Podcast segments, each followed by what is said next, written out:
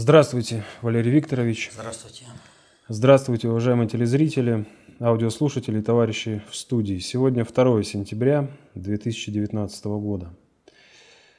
Э, возвращаемся к прошлой нашей передаче «Вопрос-ответ», когда вы затрагивали вопросы, связанные с символикой, с законом о, в частности, фашистской символике. Данный вопрос получил достаточно такой широкий резонанс, э, пошла обратная связь, и в частности, вас спрашивают следующее. Вот если следовать вашей логике, то, о чем вы говорили на прошлой передаче, то даже если дети будут рисовать свастику на заборе, это что, сразу получается пропаганда фашизма? Ну, прежде всего, на заборе и на стенах не надо ничего рисовать. Это вопрос воспитания, и детей надо приучать к тому, что этого не надо делать. А, вот, а во-вторых, вопрос с символикой, он очень и очень многогранный. И вот э, надо понимать, что как таковых свободных символов их нет. Вот, там свастика, звезда, любая, пятиконечная, шестиконечная. Вот, кто-то ее считает, что это Магендовит, на самом деле звезда Велеса, гораздо древнее. Вот. А, но вот символы можно захватить и придать им другое э, звучание. И вот в этом отношении свастика является арийским символом, русским символом. Он присутствует везде, в орнаменте в русском, э, в истории. И надо сказать, что когда э, была э, февральская революция сделана, то с этим не могли не считаться, и свастику внесли на деньги. Она была – и поэтому, как таковая свастика, она ничего не означает, кроме своего исторического происхождения. Но когда мы говорим о нацистской, фашистской символике, это уже другое дело. Это когда элементы сведены в какое-то единство и несут смысловой, э, смысловое содержание именно конкретной идеологии. Вот об этом мы говорим. Вот. И в данной ситуации что получается? Разве где-то слышно о том, что э, свастика э, исконно русский символ? Нет. Зато мы везде слышим о том, что свастика – это нацистская Германия. Так вот, пока мы не изменили контекст восприятия свастики, ее любое начертание – фактически является проявлением именно этой идеологии. И, соответственно, этому ребенок, который э, чертит, он же подсаживается на эту идеологию. Вот так вот захватывают символы, так забирают символы. Мы не должны сдавать свои символы никому. Мы не должны сдавать свое красное знамя. Мы не должны сдавать свастику. Но работать надо э, спокойно, вот сейчас прошло, э, прошел праздник День российского флага. Было рассказано много мифов исторических, то есть абсолютных выдумок про э, триколор. Бело-синий-красный. Вот. Правды не сказал никто. И вот меня э, упрекают там в излишней эмоциональности. А как не эмоционально здесь выступать? Нам навязывают культ предателей.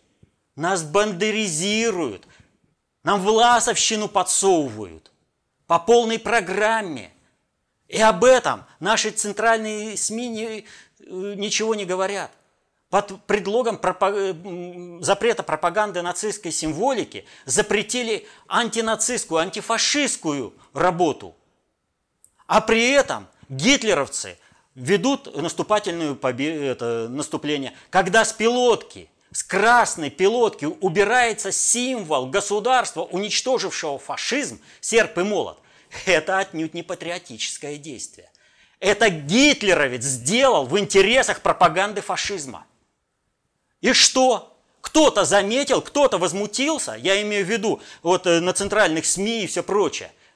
Пропаганда фашизма насаживается. Пропаганда. Вот на Украине борется э, с, э, со звездочками, э, с георгиевскими ленточками. Но то же самое идет в России, и никто не видит. Люди, вы что, ослепли? Вы не видите, как целые институты работают на культ насаждения предателей. Вернее, на насаждение культа предателей. Страну готовят к большой бойне, к кровавому побоищу готовят. Страну лишают своей символики, своего прошлого. Гитлеровцы везде рулят. Ведь это, вот, э, это ж додуматься надо. Убрать символ победы, красную звездочку так испохабить. Или красно-синяя, красно-бело-синяя звезда, начертание. Это что? пропаганда патриотизма? Нет, это бандеризация, это навязывание власовщины, это и уход от символа, который разбил фашизм. Это пропаганда фашизма. И таких вот моментов их огромное количество. Естественно, здесь очень эмоционально. А многим это смешно. Кто-то вообще я не знаю, откуда падает, считать, что это какая-то истерика. Но подписывайтесь, становитесь в ряды власовцев, гитлеровцев и говорите прямо, что вы ненавидите наших отцов и дедов, которые разбили фашизм и спасли страну от уничтожения. Идите и определитесь. Истерика им.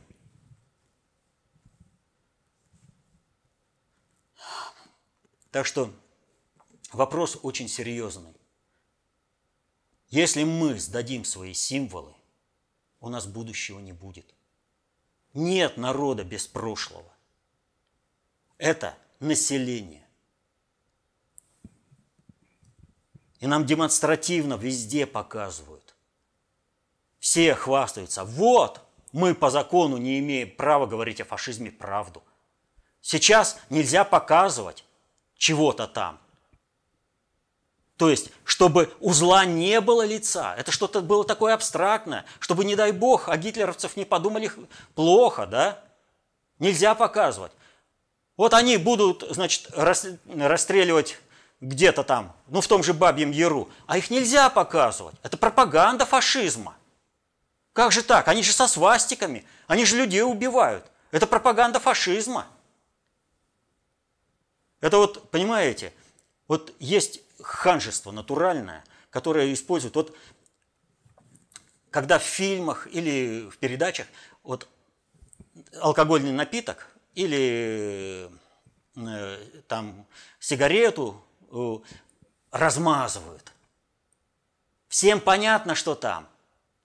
Но поскольку разрушается единство образа, то и не воспринимается это таким образом, чтобы это было отторжением. Но наоборот, особенно у людей с неустоявшимся э, э, мировоззрением, это вызывает, наоборот, повышенный интерес. И поэтому, сколько бы ни печатали на э, этих, кто называется, на пачках сигарет различные картинки, их будут покупать, потому что вот это является пропагандой наркотиков.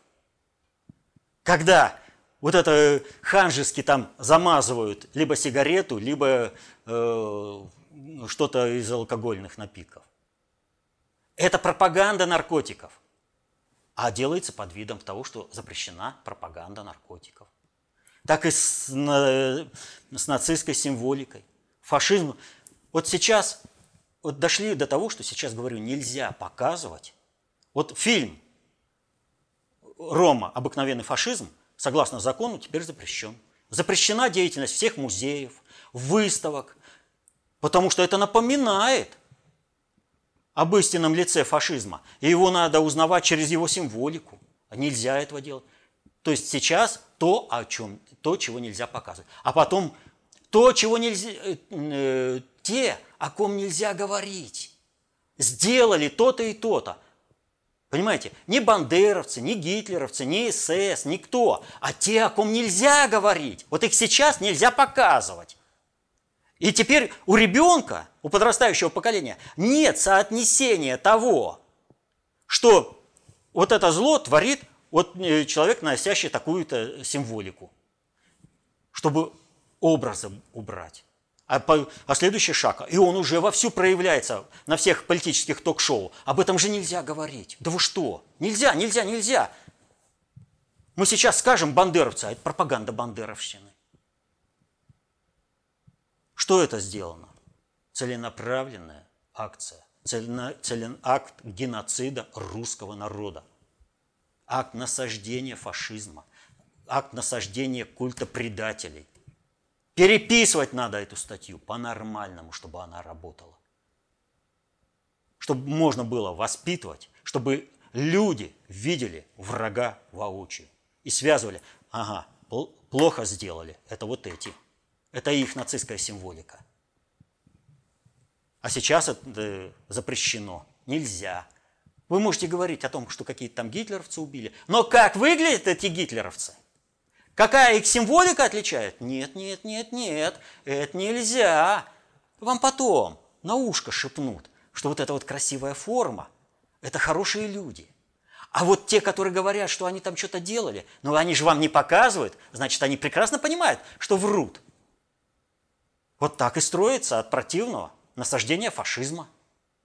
Но уже наступили на эти грабли в советское время, когда отказались развенчать э. Я не знаю, чем занимался политотдел Красной Армии. Но вот если бы Майнкампф серьезно ознакомительные курсы проводили в школах, в институтах, и на том горе, которое принесли фашисты. Там даже где недостатки э, информационной работы, ну, не очень э, это, подкованный э, в информационной работе лектор бы выступал. Знание, ощущение той беды, которую принесли фашисты-гитлеровцы в Россию, компенсировало бы это. И люди бы росли, полностью зная, как этот фашизм остановить? Вот я был совсем маленьким мальчишкой, в первом классе к нам пригласили э, ветерана войны. И я задавал ему вопросы, и вот я ему задал один из вопросов. Я говорю, а откуда свастика? Почему этот символ-то? И он, знаете, ответил, человек, которому не может быть никаких претензий, он на фронте воевал, он сказал, а это вот потому, что 4Г. Гитлер, Гиммлер, Ге, этот самый, Геринг и Геббельс. Но даже я уже в первом классе понимал, что у немцев используется латинский алфавит. Я ему этот вопрос задал. Пришла на помощь классная э, руководительница, замяли этот вопрос. Чем занимался политотдел Красной Армии? Да, люди воевали через люди воевали, зная, против какого зла они воюют. Но идеологически они оказались обезоруженными.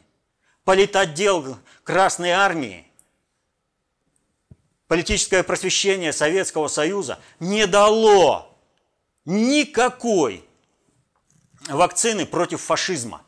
И вот недостойные внуки и дети – достойных родителей и дедов пошли в нацистские движения.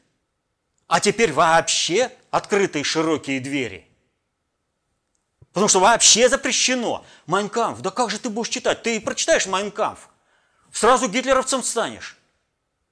Это с какого дуба надо рухнуть, чтобы к людям так относиться, как к быдлу? А во-вторых, я вот читал Майн кампф я знаю, что если люди прочитают вот это графоманство, вот это человека ненавистническое, даже с остатками того, что люди еще помнят о Великой Отечественной войне, о Второй мировой войне, они вот это отринут. Напрочь отринут. Они получат вакцину против фашизма. Поэтому что делают? Все антифашистские типа движения. Ни в коем случае не публиковать. Ни в коем случае это не должно быть доступно людям – это открывает возможности пропаганде фашизма. И так во всем. Поэтому, если вот по свастике и по другой символике, надо относиться к этому очень аккуратно. И нужно менять контекст использования символов. Нужно говорить правду о символах и об истории. А вот чтобы этой правды не было, вот и придумали вот эту статью. Вот в таком именно вот написании. Это сделали гитлеровцы. Те самые люди, которые хотят, чтобы Россия захлебнулась в крови, люди, которые насаждают культ предателей, которые не хотят,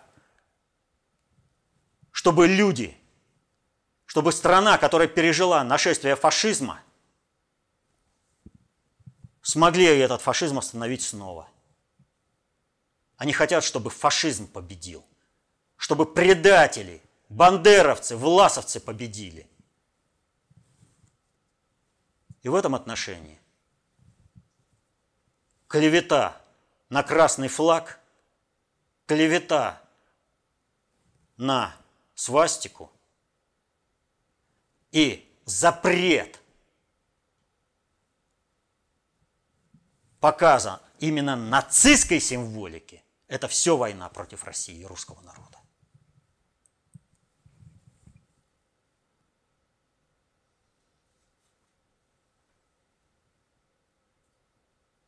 Перейдем к следующему вопросу от Ольги. Валерий Викторович, а так ли уж прямо срочно необходим кое-кому в России государственный переворот с уходом Путина? Он ведь и так уйдет в 2024 -м. ФРС, э, в частности, заявила о снижении уровня инфляции до 2% впервые за 10 лет. И так ли плохо в связи с этим обстоят дела в Америке? Немного подождать, уйдет Путин. Наши сограждане, с моей точки зрения, в своем подавляющем большинстве очень слабо разбираются в общем ходе вещей. Читать книги по концепции сложно, а еще сложнее меняться, зная по себе. Ведь именно для этого и существует концепция, чтобы мы менялись. Зачем тогда такая срочность с госпереворотом? Очень большая срочность. Вот есть такая поговорка, в одну реку нельзя вступить дважды. Почему? Потому что река течет. Каждое действие человека, оно, каждое действие каждого человека меняет мир. Действие одного человека меняет мир незначительно, но в совокупности массовых статистик оно меняет значительно. Действие другого человека меняет мир очень значительно. Вот приведу такой пример. Мы сейчас вот заговорили, э, говорили про власовцев. Да?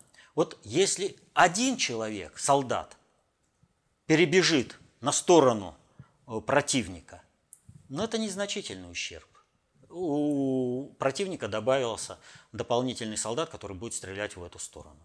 Перебежит даже подразделение.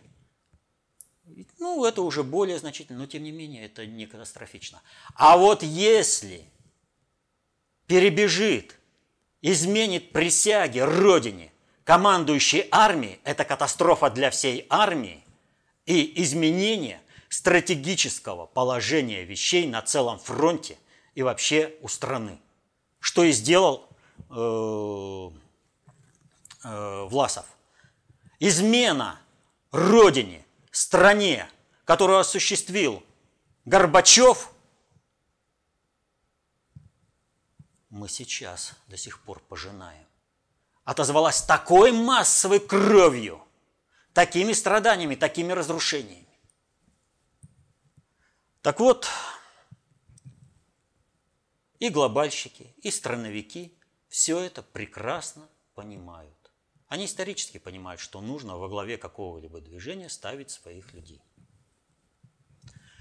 Каждый день деятельности Путина на своем посту это означает, что Россия будет продолжать тем, идти тем курсом, которым Путин вел страну прошлые э, вот 18 лет, пока он был э, ну, я имею в виду и в том числе и премьер-министром, когда он был э, во главе страны. Премьер-министром не совсем во главе, но тем не менее. Так вот, каким курсом Путин ведет? всем очевидно, Путин ведет курсом на возрождение России и укрепление, восстановление ее суверенитета. Каждый день под руководством Путина страна становится сильнее и сильнее. В 90-е Россию можно было брать голыми руками, сейчас уже так не получится. Вон какие изощренные схемы придумывают разрушения суверенитета России. Путин является единственным в мире концептуально властным правителем страны. Он является государем России. Путин, находясь на вершине государственной власти, проводя глобальную политику, и в этом отношении Россия абсолютно суверенна, и решая через глобальную политику задачи внутренней и внешней политики, создает систему, при которой неважно, кто придет. Главное, что никогда никакой Власов, Ельцин, Горбачев или какой-то подобный ублюдок, Чубайс, Гайдар, никогда не смогут возглавить Россию. Путин создает систему. И каждый день это вклад в создание системы. Подождать 4 года, когда Путин создаст эту систему, и уже поздно будет что-то рыпаться, и Россию уже не свалить, для них это катастрофа. Нужно успеть разгромить Россию до того момента, как эта система будет создана. Иначе Россия встанет во главе всего мира, и первым шагом это объединенная Европа от э, Владивостока до Лиссабона. Это первый шаг. Все это прекрасно понимают, и поэтому им есть куда спешить. Вот если с глобальщиками в этом плане можно о чем-то там договариваться, то американским страновикам укрепление России – это нож острый в сердце. По одной простой причине. Америка как государство является абсолютным паразитом и потребителем. 5% населения потребляли 50% мировых энергоресурсов, потребляли и э, выдавали 40% мирового мусора – так жить – это уничтожить всю цивилизацию на планете Земля. Соответственно, этому Америка предназначена к переформатированию. Но если американцы, американская страновая элита все-таки, предположим, смогут переиграть глобальщиков, через 4 года сместят Трампа, приведут и все прочее – но не смогут воспользоваться ресурсами России. А для чего тогда огород огородили? Жить-то как? Так, как предлагает Трамп? Собственное производство.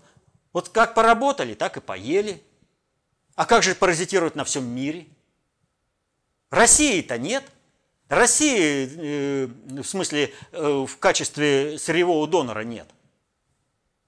Поэтому для них чем быстрее – будет совершен государственный переворот, тем ле, в России, тем легче он пройдет и тем гарантированнее достигнутый результат в качестве обладания ресурсами России. Поэтому так и стремятся, так и спешат и американские страновые элиты, и наши подпиндосники.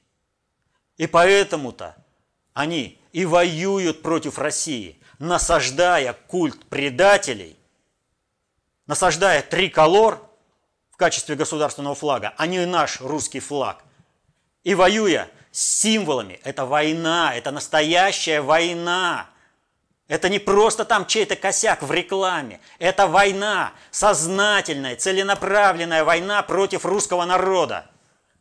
Когда убираются со звездочки символы государства, разгромившего фашизм. Это пропаганда фашизма, это первый шаг. Это ненависть к русскому народу.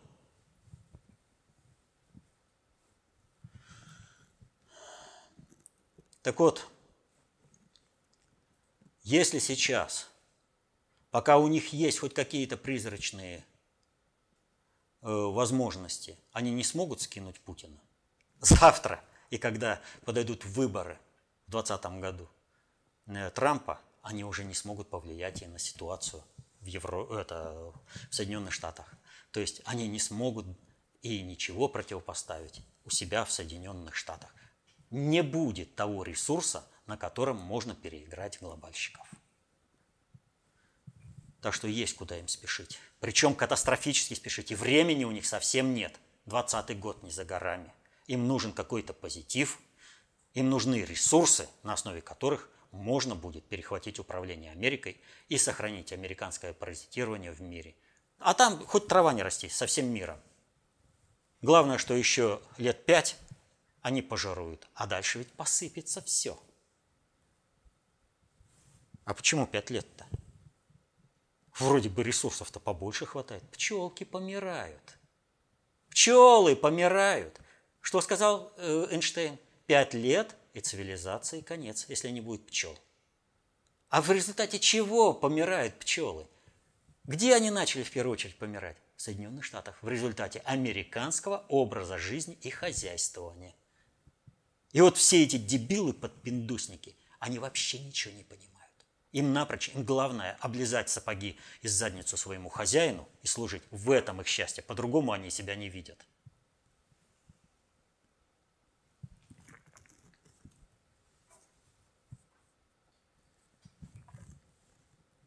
Следующий вопрос. 80 лет назад началась Вторая мировая война, да. 1 сентября Э, соответствующая дата э, отмечалась в мире. Почему Трамп не поехал в Польшу? Ну, это, в общем-то, все очевидно. Во-первых, э, Трамп уже на саммите G7 в Биорице сказал, что обсуждать вопросы, в которых участвует Россия без России, это, ну, это просто словоблудие. Просто делать нечего. И поэтому Трамп и говорит, надо возвращать G7. То есть снова расширять до G8. Да все согласны. И вот за эту неделю как раз и показали, что все согласны возвращать, но каждый хочет свое выторговать. Каждый хочет свои отношения с Россией. А возвращать на условиях, которые сейчас диктует Трамп, никто не готов. Так вот, э, Польша под руководством американской страновой элиты слишком сильно заняла позицию против России. А какой интерес в этом у Трампа? Никакого. И поэтому Польшу поставили в отстой. Но ведь здесь еще важнее. С чего все это произошло? И как это произошло? Смотрите, сначала. Как это произошло? Во время Второй мировой войны Россия Соединенные Штаты, Великобритания, Франция были союзниками антигитлер, по антигитлеровской коалиции. Никто из них не приехал вот на эти памятные мероприятия. А кто приехал? И что, Польша совсем уж жертва? Да нет – если мы вспомним, что уже с 1934 года Польша начала активно, а в 1933 году пришел к власти Гитлер, начала активно работать с Германией на предмет э, совместной военной кампании против России, но Польша тогда видела себя исключительно во главе этого процесса. То есть э, Германия, чтобы обеспечила своим экономическим потенциалом и предоставила свои войска, которыми будут командовать польские генералы.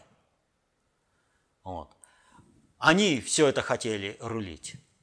Их же против России и целенаправленно Польша была в 20 веке воссоздана как антирусское государство, с территории которой весь период между Первой и Второй мировой войны – шла агрессия. Действовали как э, банды белогвардейцев, так и, собственно, польские спецслужбы с привлечением даже войск, в частности пограничных. Вот. Так вот, Польша была локомотивом организации агрессии против Советского Союза, против России. И в этом отношении Польша была очень и очень удобна.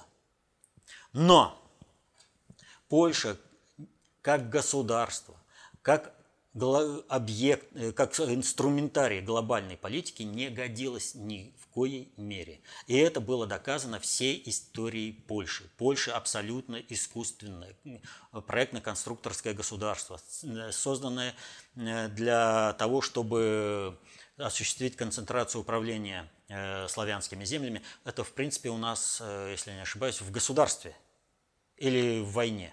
Я не помню. Эти две темы примыкают.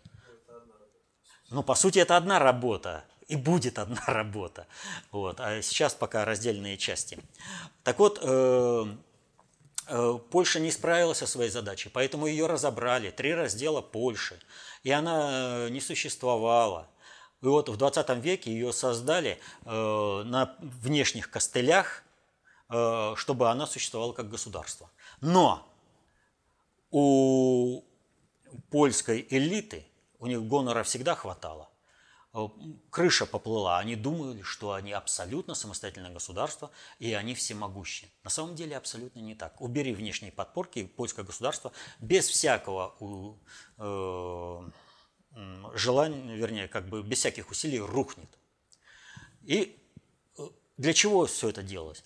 Потому что славяне должны были воевать против славян. И дальше происходит следующая вещь как субъект глобального действия взращивалась Германия, потому что Германию нужно было добить. Первая и Вторая мировая война – это два этапа одной и той же войны. И поэтому, когда э, война Первая э, мировая закончилась, ни для кого, ну, думающих имеется в виду генералов, это огромное количество воспоминаний, для всех думающих генералов было понятно. На этом война не завершилась. 20 лет передышка, и война будет.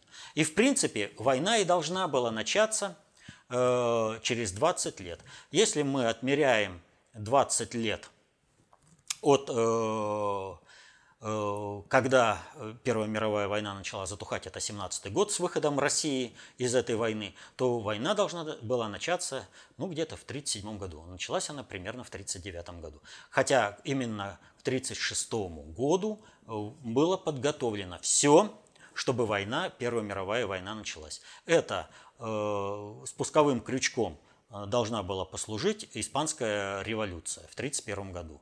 К 1936 году э, там стало понятно, что э, Россия, Советский Союз вмешается, и Советский Союз вмешался. Но Сталин провел таким образом, чтобы в войну не ввязаться. А планировалось какой удар? Через всю Европу и везде установление советской власти раз буржуазные государства отказываются помогать новому государству рабочих и крестьян. Поэтому а, испанская революция и, была поддержана э, всем мировым революционным сообществом, э, что основную ударную силу составляли как раз интербригады. Вот. На Востоке, чтобы Россию добить, э, Япония в 1931 году начала вторжение в э, Китай, создано государством Манчжуо-Го, плацдарм для того, чтобы э, начать наступление на Советский Союз, Россию, когда Советский Союз и Россия увязнет в Европе. Таким образом, Россия должна была послужить хворостом в очаге глобальной социалистической революции и исчезнуть. Ее на мелкие государства разобрать. Вот. Сталин это понимал, он из этого сценария вышел, и нужно было дальше действовать. А раз этого сценария нет, и нужно теперь выходить Германии непосредственно на э, э, границу э, с Россией, а такой границы как таковой по сути-то нет. Э, ну, тут же ведь надо понимать, что Польша в своей основе отделяла Германию от России, значит, Польшу нужно было прибрать. А как прибрать? Они же такие гонористы. Они же все, мы всем рулим. И поэтому те, кто создал это государство, и приговорили Польшу к уничтожению, как государство. И смотрите, как было сделано. В 1938 году Польша соучаствует в разделе Чехословакии. Тоже свое отхватили. За это, кстати, и назвал Черчилль гиеной Польшу, гиеной Европы. Вот. Фактически, это мировая война. Вы начали рвать другое государство вместе с Третьим Рейхом. Вот. Но как союзник э, государства Польша не годилась. И, соответственно, этому в 1939 году Польшу как государство ликвидировали. У Польши был потенциал сопротивляться, но организационно правительство с этим э, потенциалом справиться не смогло, не захотело, предпочло сбежать в Лондон. Все, Польша ликвидирована, генерал-губернаторство. Результат.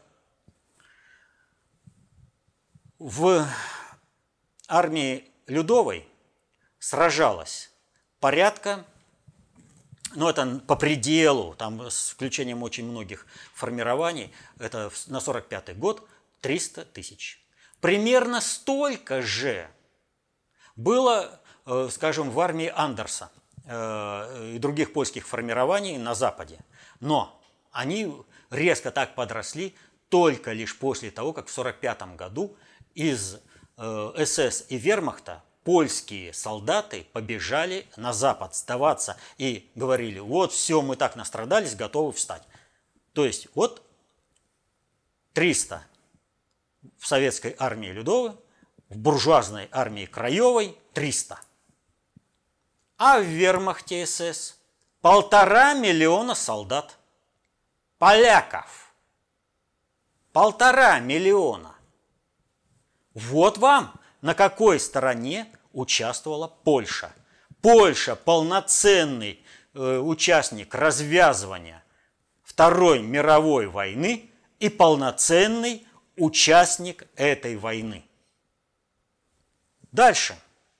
Украина. Ну, Украина как бы часть Советского Союза.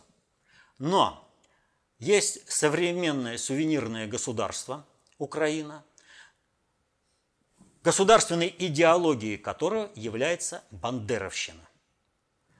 А бандеровцы – верные слуги Третьего Рейха и очень активно воевали против Красной Армии на стороне Третьего Рейха. И возглавлял гауптштурмфюрер – Шухевич, Бабий Яр, бандеровцы, белорусская хатынь, э, этот, э, шуцманшафт, э, бандеровцы, э, э, Волынская резня, бандеровцы, везде, дивизия СС Галичина, бандеровцы, то есть фактически современная Украина представляет собой сторону, активную участницу войны на стороне гитлеровской коалиции. То есть это такое же фашистское государство. И вот смотрите, не пригласили Россию. Да ладно, здесь как бы такие э, споры, что там Россия не, хо- не хочет там повиниться перед Польшей. У Польши всегда претензии ко всем выше крыши. Вот. Среднюю Азию никого не пригласили из республик. Вот распался Советский Союз на множество государств, а ведь никого фактически не пригласили, за исключением Украины. Почему? Идеологически близко, и здесь готовы про- простить резню поляков. Да какая разница? Главное, против России. Не прибыли лидеры антигитлеровской коалиции. И вот это мероприятие провели только те политические силы, которые являются наследниками тех политических сил, которые развязали Вторую мировую войну. И никто не приехал. Не приехал Лукашенко, не приехал Пашинян. Но вот с Лукашенко тут интересно. Итак, вот смотрите. То есть Трамп поставил вопрос о том, что если в мероприятии, касающиеся России, а Вторая мировая война и Великая Отечественная война как составная часть Второй мировой войны России очень сильно касается, Россию не приглашают, чего делать там Трампу? Он же сказал в Биорице, это надо быть абсолютно тупым. Вот наступить на эти грабли. Ну а поляки, они же с гонором, они же считают, что у них есть Э, государство какое-то. Никакого государства нет. Это проектно-конструкторское государство, убрав костыли, из-под которого подпорки, оно рухнет. Но они этого не понимают. Вот. Трамп не приехал, Макрон не приехал, Джонсон не приехал. Э, что мы имеем? Мы имеем интересный пассаж с Пашиняном – и Лукашенко. Пашинян, который пришел к власти как кровавый клоун, в конце концов глобальщикам устойчиво удалось перехватить управление им.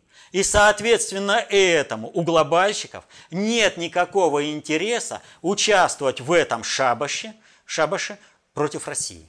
Пашинян не пошел. То есть они смогли провести это управленческое мероприятие по отношению к Пашиняну, и он не пришел. Лукашенко. А вот как Лукашенко-то, который никогда не упустит момента, чтобы вставить э, палку в колесо э, России и найти повод задружиться с э, Западом. Он-то почему не поехал? А вы не подскажете, накануне от, это, отказа Белоруссии Э, поехать на это мероприятие, кто побывал в Белоруссии? Болтон, спецпредставитель президента США. Болтон, который сказал на Украине, все, что вам говорит Волкер, он врет. Государство Соединенных Штатов это не поддерживает. Все стало ясно. Чего он приехал? О чем он поговорил? А о том он поговорил, и это можно говорить по факту, что ему сказали, не дергайся, никто не поедет в Польшу на эти мероприятия. Так ты хочешь с кем быть? С лузерами? Или с нами? Ну и скажи заодно, что если с Россией не получилось, э, не пригласили, то и я не поехал. А все равно вот так вот, даже слив специально организовали э, в западной прессе, что якобы именно так Лукашенко сказал. А официально. А вот никого не пригласили, а вот у нас какая-то историческая... И вот так вот ужом вился, чтобы как бы и на будущее все-таки сохранить. Пусть с этими историческими лузерами, которые проигрывают, но все равно как-то с ними какие-то отношения все равно сохранить. Ну, довертит задницей Александр Григорьевич, довертит. Ему уже даже Болтона направили, сказали, все, сценарий такой. Россию не пригласили, нам никому там делать нечего. Россия является ключевым глобальным игроком, субъектом, проводящим глобальную политику. Какая-то страна хочет выжить в будущем, вперед на, соотнош... на соглашение с Россией, на установление с ней отношений. И договариваться с Путиным. Вот наши подпиндосники этого не понимают. Уж страновики американские и то понимают, почему им Путина срочно надо убирать. А наши подпиндосники, вся эта шпана, которая только и мечтает, чтобы страну снова накрыли 90-е – но только чтобы уже страна никогда не смогла встать. Они не понимают, что и в этом случае они тоже никому не нужны. Они просто выбрасываются в никуда. Э, они вот вообще ничего не понимают. Вот они воруют деньги здесь, бегут в Лондон. В Лондоне их сажают, конфисковывают имущество, убивают. Все равно воруют деньги и побежали. Для чего своровал деньги? Чтобы в Лондон убежать. Ну там же убивают. Там же их грабят. Не, ну, ну это же хозяин, ну как же так? Я же ради... Вот чтобы выслужиться. Здесь ворую и бегу туда, несу богатство. Их, они, понимаете, они невменяемы. Просто невменяемы. Они ничего не понимают. Они в управлении. Ну вы послушайте, что говорит в вопросах, касающихся управления, например, Шувалов, Орешкин. О, Орешкин. Вот с его-то капиталами ему деньги нужно было заплатить, чтобы его поменьше по телевизору показывали. Нет же! Он сделал все, чтобы у него появилось интервью это, Наиля Аскерзаде. Прекрасно, ну молодец, ну, ну, ну тебя за язык-то кто тянет? Ты чего мелешь-то, пацан? Ну, тебя же просто слушать надо. Блин, ну это, ну это, ну просто вот, не, они, а вот они все такие. Они все такие. Они вообще ничего не соображают. Для них главное облизать задницу хозяина. А это американский господин. Так что вот Сталин во многом переигрывал глобальщиков. И за всю историю России было два периода, когда Россия оказывалась не втянутой в глобальную политику в качестве инструментария проведения чужой политики – даже вот при Николае Первом э, все равно там пришлось, э, благодаря Александру Первому, э, поработать в другом плане. Так вот, это когда было-то? Когда Россия работала исключительно свои э, интересы, оставляя грызню всех западных стран, ну и восточных там, им самим. И когда к России э, стремились в качестве э, такого глобального игрока субъекта глобальной политики. Когда? При Сталине и вот сейчас при Путине. Ну, а выводы-то очевидны. Глобальный, концептуально властный субъект управления. Сталин и глобальный, концептуально властный субъект управления Путин. Вот этим подпиндосникам им нужно вот, ну, на, на брюхе ползти к Путину, вымаливая прощение.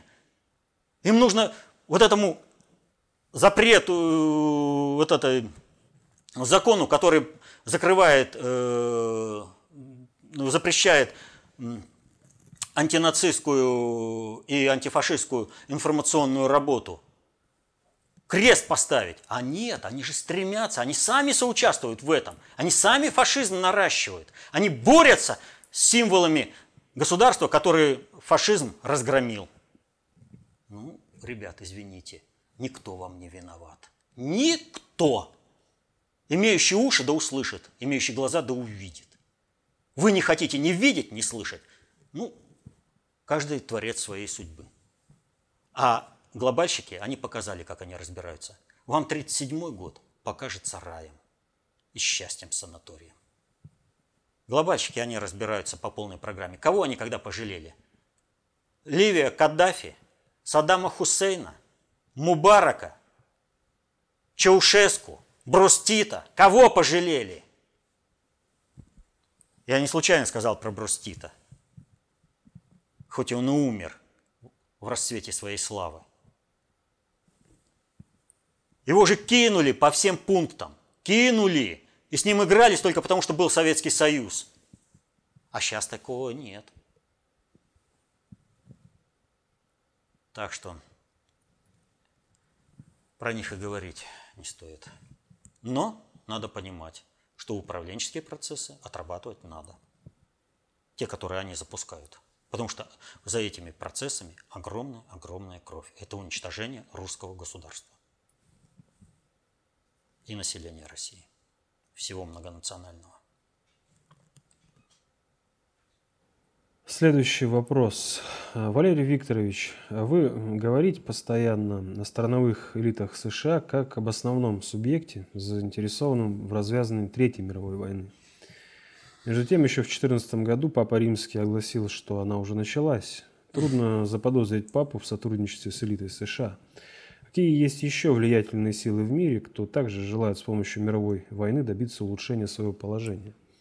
Если говорить о войне в том смысле, в котором она сформулирована в концепции общественной безопасности. Война – это комплекс мер, направленных на захват чужих, энергетических, природных и людских ресурсов, перечисление в этом порядке обязательно, то эта война не прекращается всю историю человечества.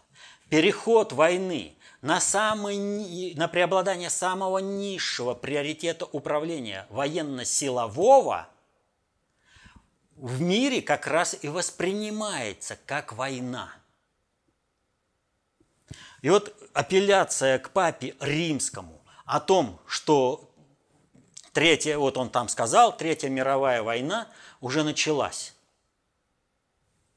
А что он имеет в виду? Насколько папа адекватен пониманию процессов войны? Или что? Он непогрешимый в силу своего статуса? Ну так э, вы что, не видите, что происходит с Римской католической церковью? Вы не видите, что происходит э, с христианством в Европе?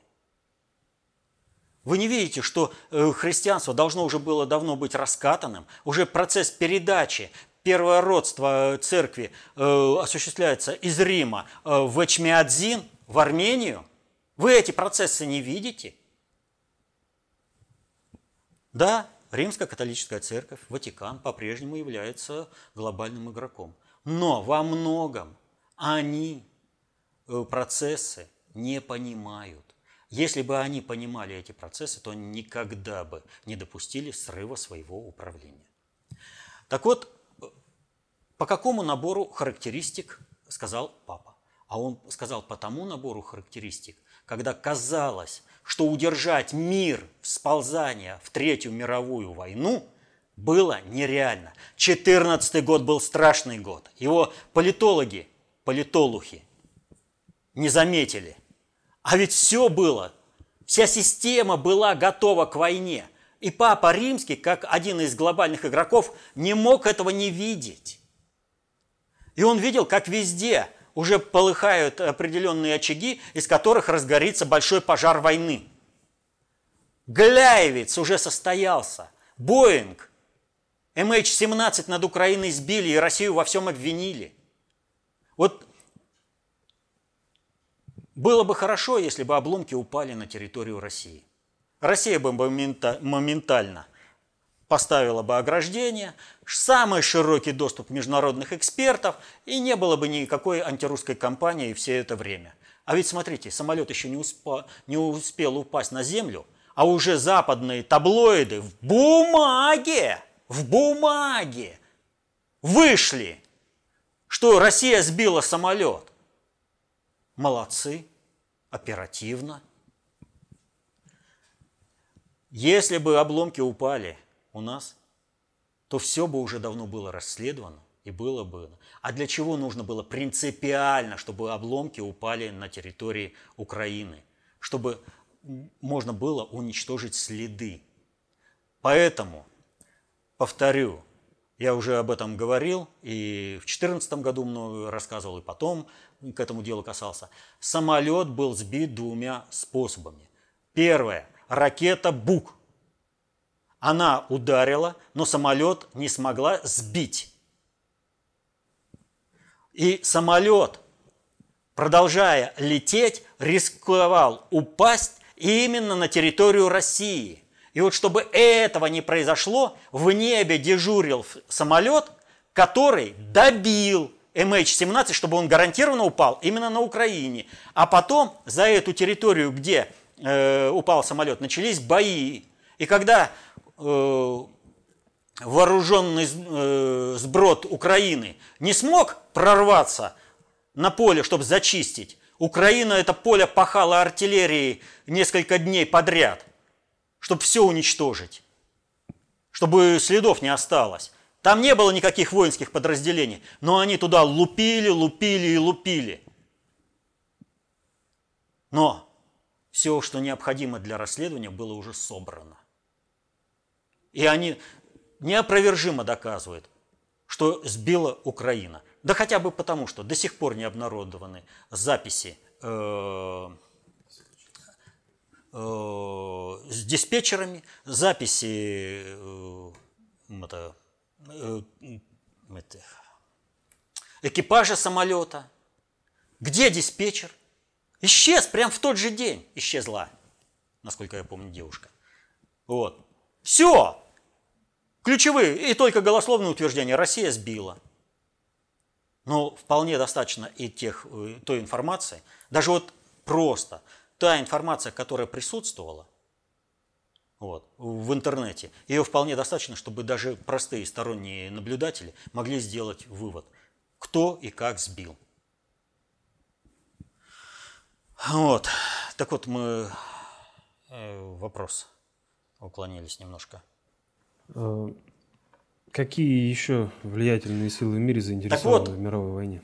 Это к вопросу о том, что как бы у Папы Римского общий набор фактуры был, чтобы сказать, но он не увидел, что все начинает рассасываться. И в первую очередь то, что Россия ввязалась э, в сирийскую кампанию и стала наводить там порядок. А значит, остановился поток беженцев в Европу, который должен был хлынуть. Под, вспомните, как раскачивали все население, показывали зверство напрямую, как э, сотням отрезают головы, сотням людей отрезают головы, расстреливают, как э, другими зверскими способами игиловцы убивают.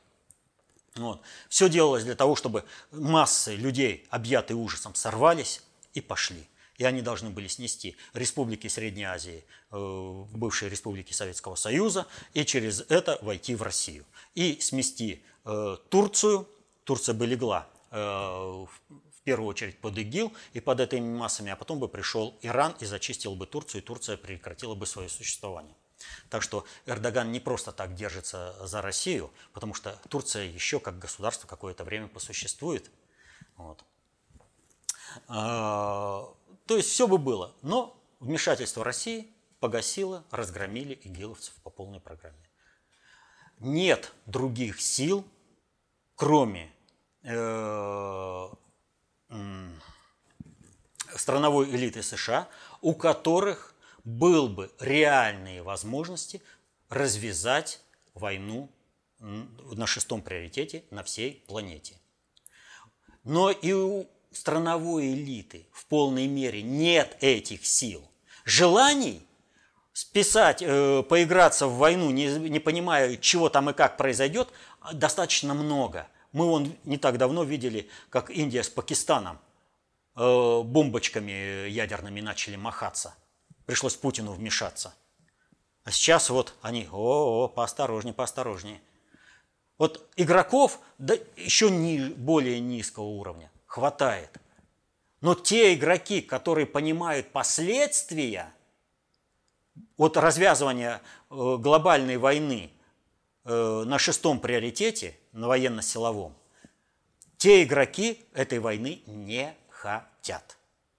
Они прекрасно понимают, что да, эпоха массовых войн, как это было в Первую и Вторую мировую войну, в единую мировую войну 20 века, она и она только так будет идти в мировой истории. Будут рассматривать два этапа. Первая мировая война, Вторая мировая война, как два этапа единой мировой войны 20 века. Вот. Вот э, таких войн уже не будет. Потому что мир развивается по спирали. И мир снова выходит на э, участие в боевых действиях малых контингентов войск, но в стратегически важных э, геополитических точках э, планеты. Вот. И войны снова выходят на период, когда семилетняя война, 30-летняя война, столетней не будет, и 30-летней тоже. Вот. Потому что вот эти вопросы, ну, 15-20 лет по некоторым войнам будет, судя по всему. Ну, посмотрим. Э, Все же зависит от того, какие управленческие решения будут приниматься. Так по закону времени просто невозможно столетней войны. Вот. По закону времени маловероятна 30-летняя война. Вот. Но все же делают люди, они решают. Их делами э, все творится. И чем э, меньше ответственность у человека перед будущим, перед своим окружением, перед своими детьми, э, тем легче он идет на военно-силовой конфликт, и, соответственно, этому война продолжается. Вот э, война на Донбассе, она продолжается уже больше, чем э, э, Великая Отечественная война. А война в Сирии вот уже 10 лет сейчас будет скоро. Так что вот э, вышли на этот этап. Ну, кстати, вот упомянули Сирию. Прокомментируйте, пожалуйста, удар США по Идлибу. Ну, здесь вообще все очень просто. Вот э, когда я начинал говорить о том, что ИГИЛ – это иррегулярная армия США, многие политологи говорили, где доказательства? Я говорю, ну, ты телевизор посмотри. Новости-то какие? Тебе достаточно просто знать достаточно общей теории управления для того, чтобы этими, э, эти новости правильно э, определить. Достаточно общей теории управления. Это математика. Обычная математика для управления. Ну э, для понимания процессов в сложных э, социальных суперсистемах. Ну, объявили там непонятно чем, ну, это их проблема. Вот, э, естественно, когда об этом сейчас говорят все, для всех все очевидно, что да, э, Соединенные Штаты игиловских командиров э, вертолетами вывозят из э, ключевых точек, игиловских командиров и специалистов перебрасывают в Афганистан, игиловская база тренировочно действует в Танфе под прикрытием Соединенных Штатов. Да, все это уже все понятно, да, и что среди игиловцев американцы разъезжают как за здрасте. И даже проводят там, скажем, надо курдов провести, других союзников, да, и ничего, через боевые порядки ИГИЛ провели, и никто даже не вякнул. Почему? ИГИЛ – это иррегулярная армия Соединенных Штатов, созданная специально для войны э, э, вот, э, э в Центральной Азии, Ближнем Востоке, ну и, э, если повезет, дальше. Вот, поэтому и появился ИГИЛ, например, в Магрибе. Вот, э, в результате того, что Россия пришла в этот регион и разгромила, совершенно не по плану разгромила ИГИЛ, а ИГИЛ должен был быть разгромлен э, Ираном, и на основе этого ИГИЛ заходит э, в Европу и сносит там государство, и э, там начинают образовываться новые государства, новые народы, новые языки, а потом приходит Иран – и уничтожает ИГИЛ и говорит, вот эти пришли, они принесли неправильный ислам, а мы правильный. И там начинается умиротворение, порядок наводиться, все прочее, и выстраивается европейский исламский халифат. Вот это не получилось. Потому что американская страновая элита отказалась играть в поддавки. ИГИЛ как получал поддержку от Соединенных Штатов, так и получал. И ничего иранцы сделать здесь не могли как бы они там ни воевали хорошо против ИГИЛа. Вот. А мы разгромили и изменили полностью баланс сил. А дальше возникает вопрос. Ну да, мы часть э, комсостава вывезли, мы часть э, специалистов вывезли, но ведь еще остается часть людей, посвященных в определенные процессы. И, соответственно, этому этих людей нужно либо вывести, либо зачистить. Но встает вопрос, а какой баланс? Мы же выбираем, кого вывозить, а кого оставить, зачистить. И вот была оставлена определенная часть э, полевых командиров ИГИЛ, которых нужно зачистить. И вот здесь какая ситуация? Наша разведка сработала великолепно. О том, что э, американцы собираются воспользоваться интенсивными полетами российской и сирийской авиации для того, чтобы нанести удар по Идлибу – она была очевидна. И ровно за два дня до этого э, Сирия в одностороннем порядке, совершенно немотивированно, раз, все, мы не летаем, мы не бомбим, мы прекращаем э, при, э, ну, как сказать, э, по собственной инициативе боевые действия на какой-то период и освободили. Все, мы не воюем никоим образом. А у Соединенные Штаты-то, они загнаны, как страна, как страна, как государство, загнаны в ловушку. Совещание намечено, люди съедутся, э, маячки уже заложены, чтобы ракеты не промахнулись. чтобы гарантированно э, порушить те, это, уничтожить тех, кого надо уничтожить. Вот. А что делать-то? Отказываться-то никак нельзя. Ну и сработали во всем. А ведь прикрытием а вот это авианалета должно быть масштабное разрушение э, гражданской инфраструктуры. И они все это сделали. Но сделали в тех условиях, когда конкретный управленческий интерес Соединенных Штатов к нанесению этого удара был просто очевиден для любого наблюдателя. То есть командиры полевые игиловские, которые их нужно было уничтожить, собраны в одном месте, их накрыли. А чтобы э, скрыть, что удар был именно по ним, разру, массовое разрушение инфраструктуры. И все это можно было бы списать на Россию, на Сирию, но за два дня до этого, бух, и присели наши самолетики. И сирийские, и наши. И все. И вот они.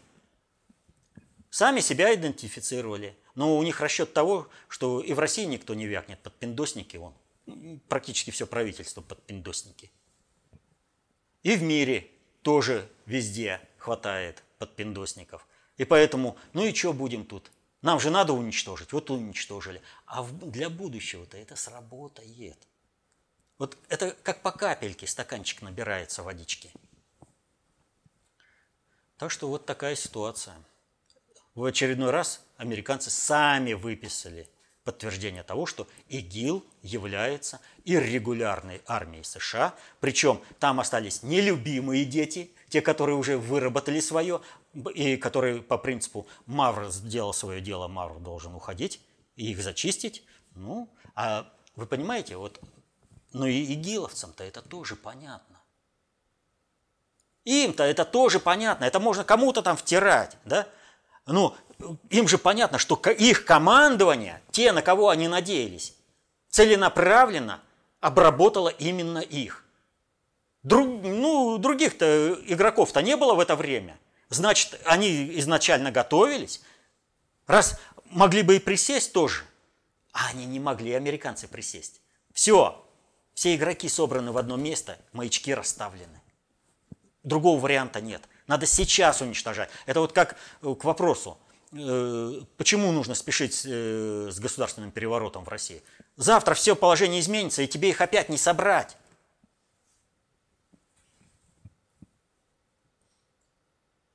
Следующий вопрос от Александра. Зачем Зеленский предлагает Верховной Раде внести изменения в Конституцию, наделить народ правом законодательной инициативы?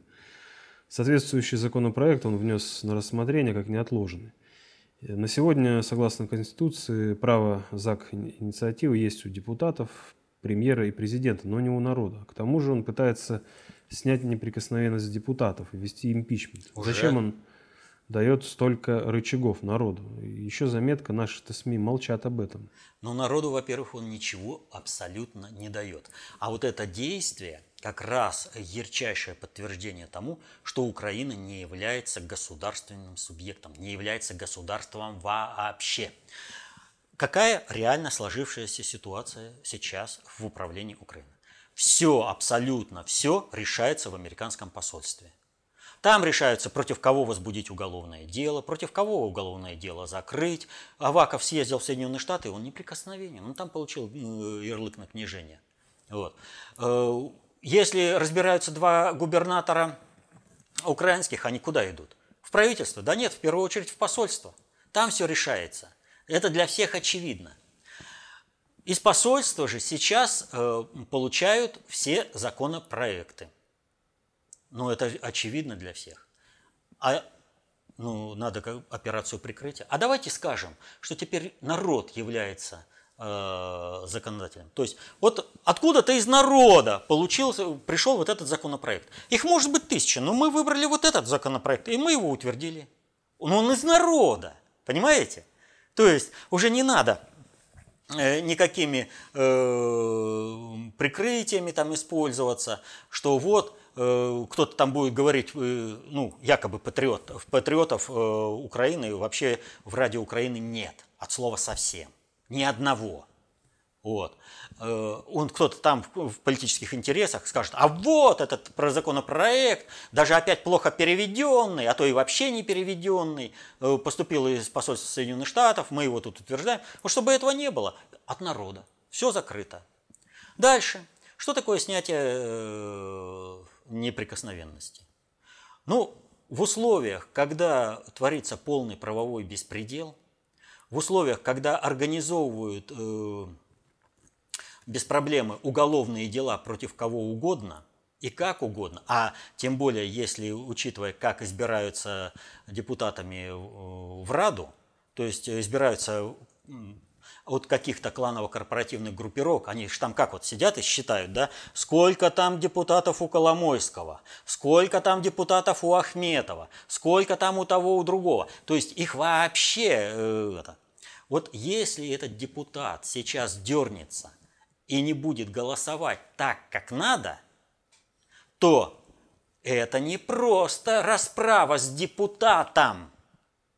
Это будет расправа с той кланово-корпоративной группировкой, которая этого депутата внедрила в Раду. То есть за него как за ниточку потянули, и, пожалуйста, любого вытянули. Значит, э, а кто может возбуждать уголовные дела и кто? Опять же возвращаемся. Аваков получил ярлык на княжение в Соединенных Штатах, и он неприкосновенная фигура. Он любого, вот кого захотят, того и он и будет э, прижимать. То есть он получил ярлык на княжение э, в Вашингтоне, значит, он и будет проводить политику в интересах Вашингтона.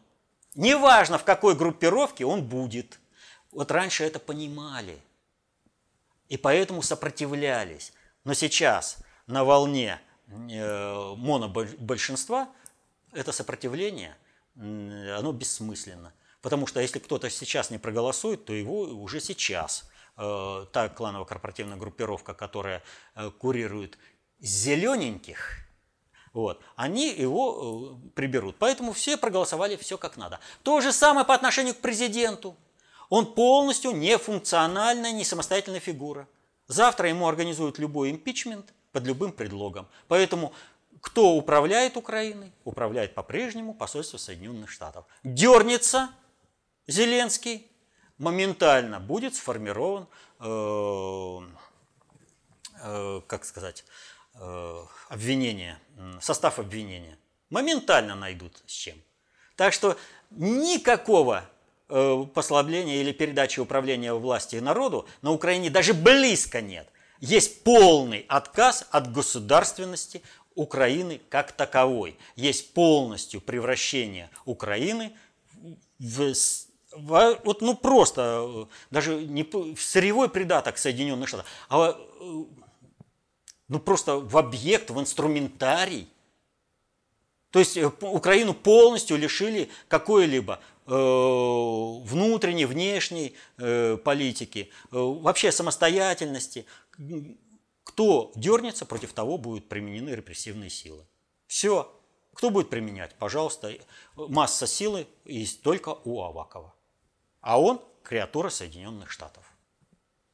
Так что все, вот, ну просто вот настолько очевидно, что деваться некуда. Еще один вопрос от Арона Левита который просит объяснить, а зачем ГП в принципе создавать новые центры концентрации управления в лице Китая и Ирана с тысячами издержек, проблем и растянутостью во времени. Что будет, если этот процесс, э, как с Ираном, не пойдет в принципе? ГП вынужден будет погибнуть или потерять свою власть над миром? А почему все не может оставаться как есть? Ой. Когда-то Сахара была цветущим краем. Были большие леса, было комфортно и хорошо. А в это время Европа находилась под ледниками. Но пришло время, и на Сахару стали наступать пески, на Магриб вообще. А в Европе жизнь становилась комфортнее, комфортнее и комфортнее. Так вот,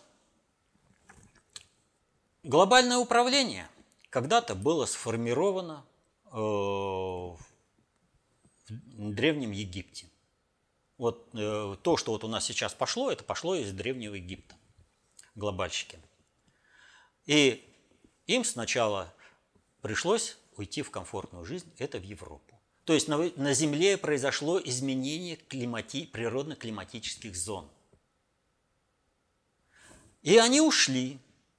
И сначала были созданы Греческая империя, Римская империя. Вот.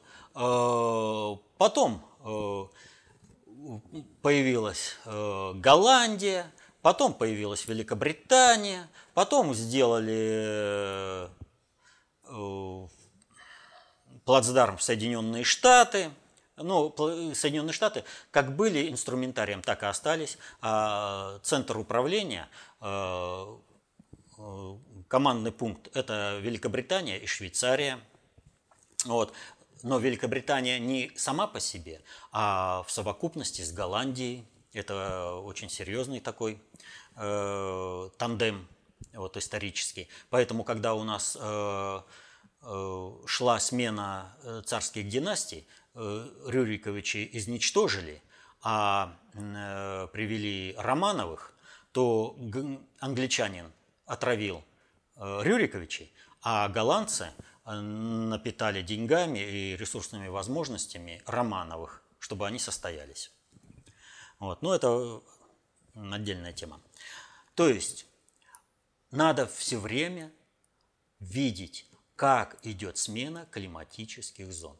А она опять идет. Она никогда не останавливается. Просто это э, есть э, высокочастотные процессы. Вот, ну, день-ночь, день-ночь. Это все замечают, да? Есть низкочастотные процессы. Это вот когда поколение, э, так скажем, или какие-то экономические или политические формации, существование определенных форм государств. Они не ухватываются так э, сразу на первый взгляд, поэтому надо историю изучать. И вот э, изменение климатических зон, оно очень медленно текущий процесс. И поэтому нужно вот в переломный момент успеть из одной э, точки которая становится некомфортной для проживания и чьи ресурсные возможности исчерпаны, быстренько перебраться в другую точку. И как перебрались из Египта, сначала Венеция, Генуя, потом э, Швейцария, э, Голландия, от Голландии отпочковалась Великобритания, которая стала ключевым игроком. Вот.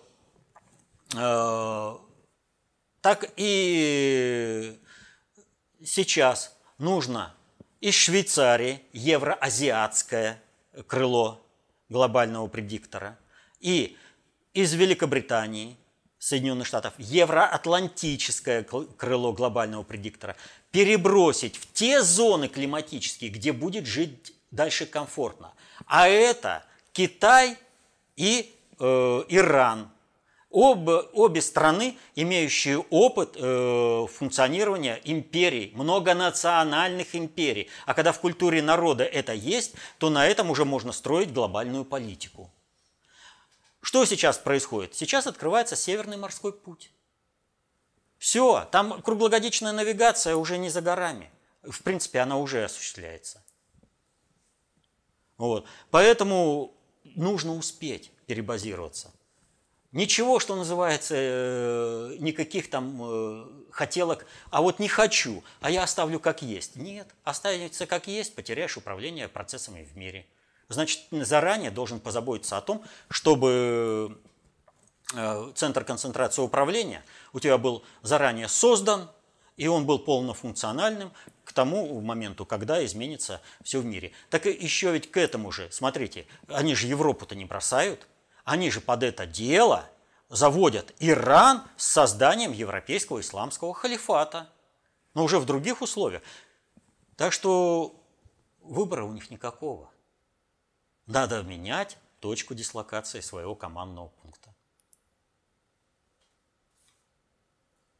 Это последний вопрос.